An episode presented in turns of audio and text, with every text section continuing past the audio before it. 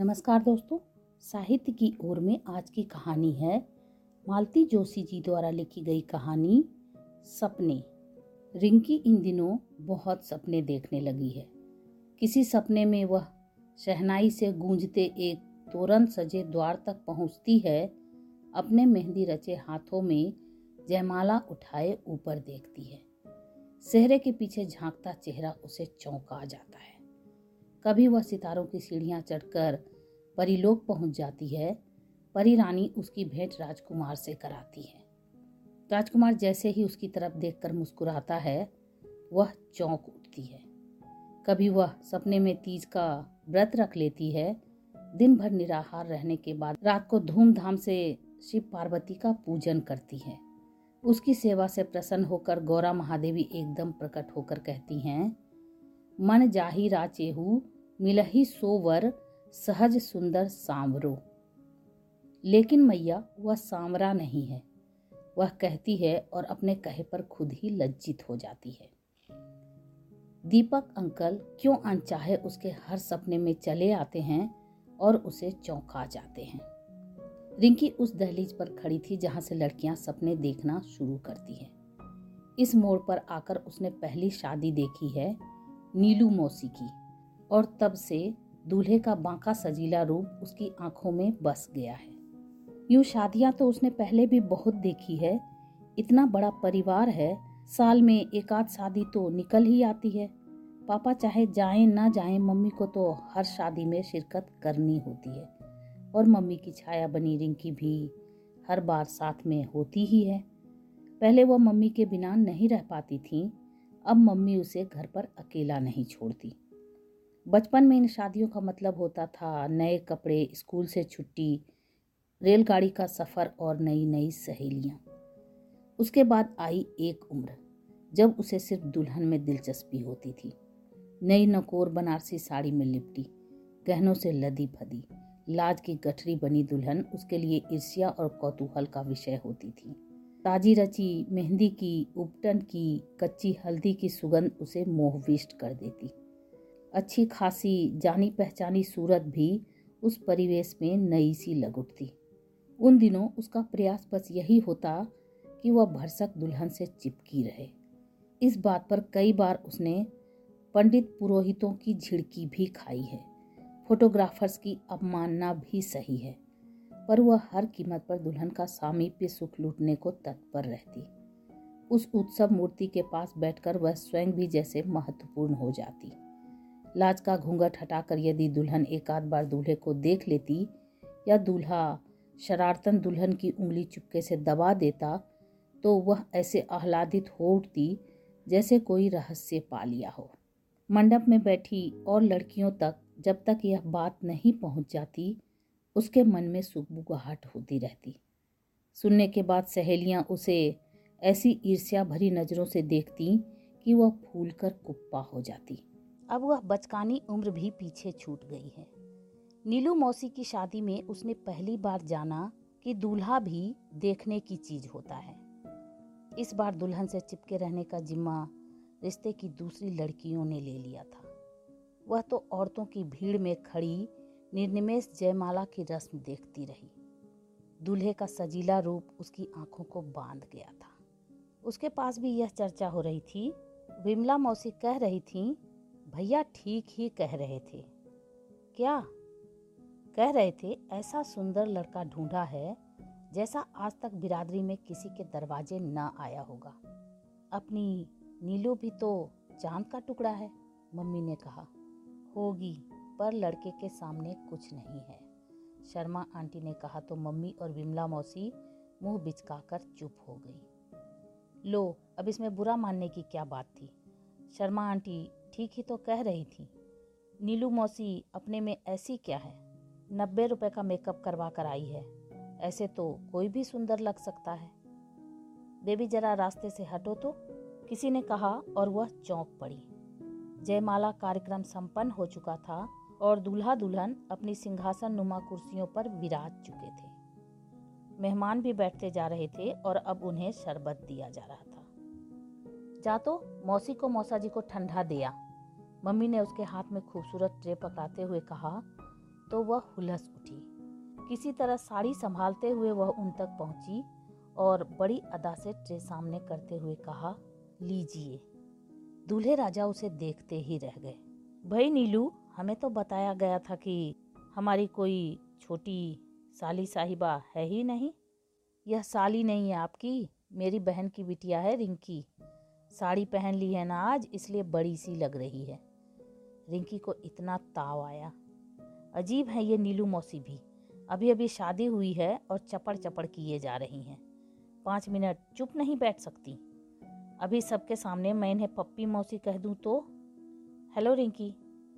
जी, मेरा नाम सुप्रिया है। उसने सख्त लहजे में कहा। सुप्रिया, वाह, तुम्हारा तो नाम भी तुम्हारी तरह खूबसूरत है। इतनी प्यारी बात का वह भरपूर आनंद भी न ले पाई कि उपहार देने वालों का एक रेला सा उस पर टूट पड़ा। पुनीता और दीपा कागज़ कलम लेकर मौसी की बगल में बैठी हुई थी। उन्होंने पुकारा आजा रिंकी। उसने सुनकर भी अनसुना कर दिया। दुल्हन के पास बैठने का लालच है ना? चली है मुंशीगिरी करने। अपने पास ऐसे फालतू कामों के लिए समय नहीं है। फेरों का कार्यक्रम बहुत जल्दी ही निबट गया था। फिर खाने का दौर शुरू हुआ। इस बीच सब लोग कपड़े बदल कर आ गए थे। उसने मम्मी की मोर पंखी बनारसी साड़ी पहननी चाहिए थी, पर मम्मी ने डपट दिया था। अब पहन तो ली इतनी देर तक, अब अपनी सलवार कमीज पहन। खाते समय साड़ी संभालेगी कि प्लेटें? कुछ गिराए बिना तो तुम कभी खा नहीं सकती।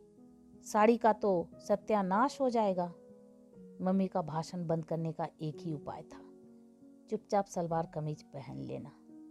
बुझे बुझे मन से ही वह बाहर आई। अपनी प्लेट लेकर एक और खड़ी हो गई। हेलो सुप्रिया।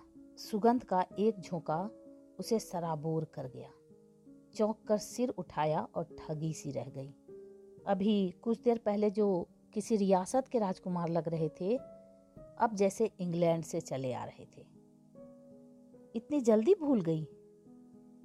नहीं तो उसने शर्मा कर कहा। पर अभी अभी आपको जोधपुरी स्टाइल में साफा बांधे देखा था ना? इसी से। अरे भाई, जब शादी की है तो उतनी सजा तो भुगतनी ही पड़ेगी। थोड़ी देर को तो कार्टून बनना ही पड़ता है। नहीं उसने शर्मिले अंदाज से कहा, बल्कि मुझे तो आप उस ड्रेस में ज़्यादा अच्छे लग रहे थे, एकदम राजकुमार हूँ जैसे। सच? उन्होंने आँखें नचाकर कहा, तब तो मुझे बड़ा अफसोस हो रहा है कि राजकुमार बनने का यह मौका बार बार नहीं आएगा। क्यों? सरकार बड़ी दुष्ट है ना अपनी, एक से ज़्यादा शादी नहीं करने देती। तभी उनके दोस्तों का एक हुजूम वहाँ आ गया।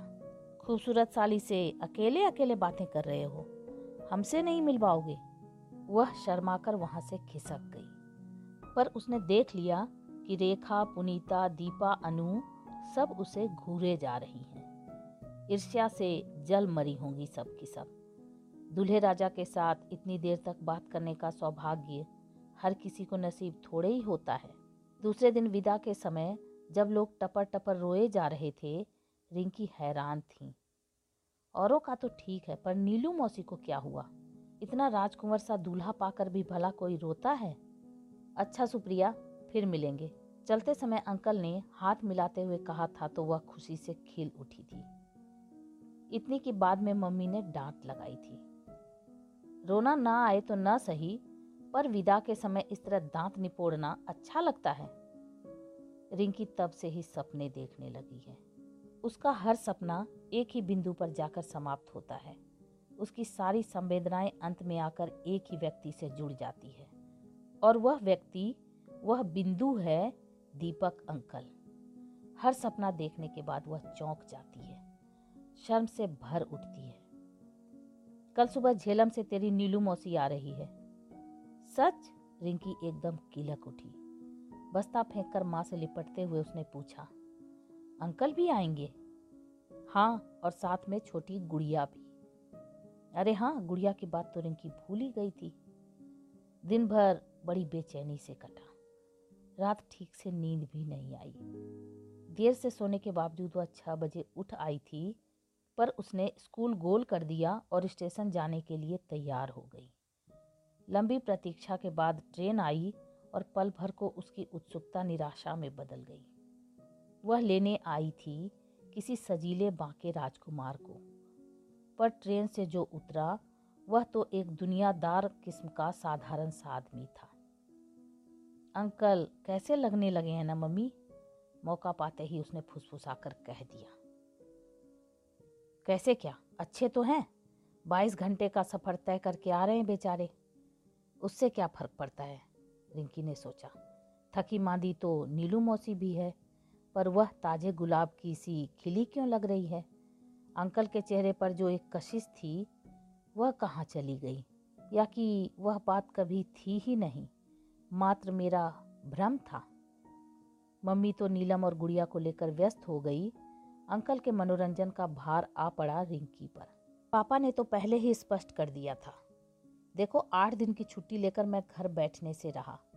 संडे को कहोगी तो घुमा लाऊँगा। तो बस अब रिंकी है कि अंकल को चाय दे रही है, बगीचा दिखा रही है, लाइब्रेरी ले जा रही है, शॉपिंग करवा रही है, बचे हुए समय में रमी और कैरम खेल रही है। इस सेवा के एवज में अंकल ने उसे साइकिल और शतरंज सिखाने का वादा किया है और वे उसे निभा रहे हैं। शुरू शुरू में तो सारा कार्यक्रम बहुत अच्छा लगा था, पर शीघ्र ही उसे उबसी होने लगी। एक अनाम दहशत से उसके मन में भर गई। पता नहीं क्यों, उसे लगा कि अंकल ज़रूरत से ज़्यादा ही बेतकल्लुफ होते जा रहे हैं। चाय की प्याली लेते हुए वे अक्सर बेबजह ही उसकी उंगली मड़ोड़ देते हैं। साइकिल चलाना सिखाते हुए कुछ ज़्यादा ही आज़ादी ले रहे हैं। जानते हैं कि अब वह रिंकी नहीं रही, सुप्रिया है। फिर भी बात बात पर गाल मसल देना या पीठ पर धौल जमाना उनकी आदत में शुमार हो गया था। उस दिन पिक्चर हॉल में तो हद हो गई। अंकल उसे और मौसी को अगल बगल लेकर शान से बैठे थे। जैसे ही पिक्चर शुरू हुई, उसे लगा जैसे बदन पर ढेरों चीटियाँ रेंग रही हैं। इंटरवल तक उसने किसी तरह जब्त किया, फिर एक बार जो बाहर गई तो मिनमिन करती गुड़िया का बहाना लेकर वहीं रह गई। बोटिंग वाले दिन भी वही हाल हुआ। अंकल किनारे पर खड़े सबको सहारा देकर चढ़ा रहे थे। जैसे ही रिंकी की बारी आई, उन्होंने उसे यूँ गोद में उठा लिया जैसे वह भी गुड़िया की तरह नन्ही बच्ची हो। देर तक झुरझुरी होती रही। मुसीबत तो यह है कि मम्मी से यह सब कुछ कहा नहीं जा सकता। अभी उस दिन सामने वाले अजीत ने गंदी सी बात कह दी थी मम्मी से शिकायत की तो उन्होंने तड़ से चांटा जड़ दिया। अभी ज़मीन से निकली नहीं और बातें देखो। उसे तो हैरत होती है। मम्मी उसे नौकरों चाकरों से तो इतना बचाती फिरती है। फिर बाज वक्त इस तरह आँखें क्यों मूंद लेती हैं? जिस उम्र ने रिंकी को सपने दिए हैं, उसी ने नारी सुलभ संवेदना भी दी है। अब वह हर स्पर्श की भाषा हर दृष्टि का अर्थ समझने लगी है।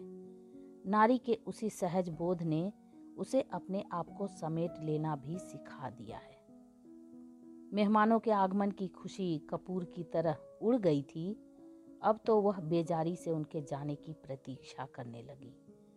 वह बेजारी उसके व्यवहार में भी परिलक्षित होने लगी। रिंकी, अंकल लूडो खेलने के लिए बुला रहे हैं। मौसी, हम होमवर्क कर लें? देखिए ना कितना जमा हो गया है। आज पूरा नहीं किया तो कल क्लास में खड़ा होना पड़ेगा। रिंकी, चलो, लेक रोड घुमाएँ नहीं, अंकल, सहेली के यहाँ जाना है। उससे सवाल समझने हैं। अरे, सवाल हम समझा देंगे, पर वह तो बुरा मान जाएगी। मम्मी भुनभुनाती। एक वह अफसर बने बैठे हैं, एक दिन की छुट्टी नहीं ले सकते। इधर ये महारानी पढ़ाई का रौब जता रही हैं। नहीं तो आठ आठ दिन तक किताब को छूती भी नहीं है। मेहमानों के सामने नाटक हो रहा है। इनके यहाँ आने वाले क्या करें? दीवार से सर फोड़ लें? जिस दिन उन लोगों को जाना था, वह जानबूझकर देर से लौटी। घर में पाँव देते ही देखा सब लोग तैयार खड़े हैं। बस उसी की प्रतीक्षा हो रही है। मम्मी ने आते ही आड़े हाथों लिया। कहाँ रह गई थी? पता नहीं था मौसी लोग आज जा रहे हैं। पता था तभी तो। कुमुद के यहाँ रुक गई थी, एक कॉपी लेनी थी। इतनी ज़रूरी थी वह कॉपी, कल नहीं ला सकती थी। बेचारा दीपक तब से दस बार पूछ चुका है। मेरी बला से। हज़ार बार कहा है, स्कूल से सीधे घर आया करो। गाड़ी राइट टाइम ना होती तो पता नहीं मम्मी का भाषण और कितनी देर तक चलता। पर उतना समय ही नहीं था। रिंकी मुश्किल से यूनिफॉर्म बदल पाई, बस। स्टेशन पर वह गुमसुम बनी रही। जिस उमंग से वह इन लोगों को लिवाने आई थी, वह कहीं खो गई थी। मम्मी ने सोचा कि मौसी लोगों के जाने की वजह से वह उदास हो गई है। मौसी ने समझा, सबके सामने डांट खाने से वह आहत हुई है। उन्होंने कहा भी, दीदी, अब बिटिया बड़ी हो गई है, उसे यूँ बार बार झिड़का मत करो। अच्छा नहीं लगता। मैडम, छुट्टियों में आपको आना है हमारे यहाँ। अंकल ने उसकी चोटी खींचते हुए कहा, जाएगी मेरी जूती। ट्रेन आकर चली जाती है, एक दुस्वप्न बीत गया हो जैसे। सपने रिंकी को अब भी आते हैं। कभी वह निर्जन सड़क पर बस्ता लटकाए जा रही होती है कि पीछे से कोई घोड़ा दौड़ाते हुए आता है। उसे ज़बरदस्ती घोड़े पर बिठाकर उड़न छू हो जाता है। कभी वह मंदिर में हाथ जोड़े खड़ी होती है कि मूर्ति के पीछे से एक रोएदार हाथ बाहर निकलकर उसकी गर्दन दबोच लेता है। वह छत पर नीम की ठंडी छांव में सोई होती है कि पेड़ से कोई टप से कूदता है और उस पर चढ़ बैठता है। नदी के शांत जल में पैर डाले वह सन्नाटे को पीती होती है कि एक मगरमच्छ झपट्टा मारकर उसका पाँव पकड़ लेता है। उसकी चीख पुकार सन्नाटे में अनसुनी रह जाती है और वह पानी में धंसती चली जाती है और हर बार वह चेहरा अंकल का होता है। तो ये आप सुन रहे थे मालती जोशी जी द्वारा लिखी गई कहानी सपने रेनू की आवाज़ में।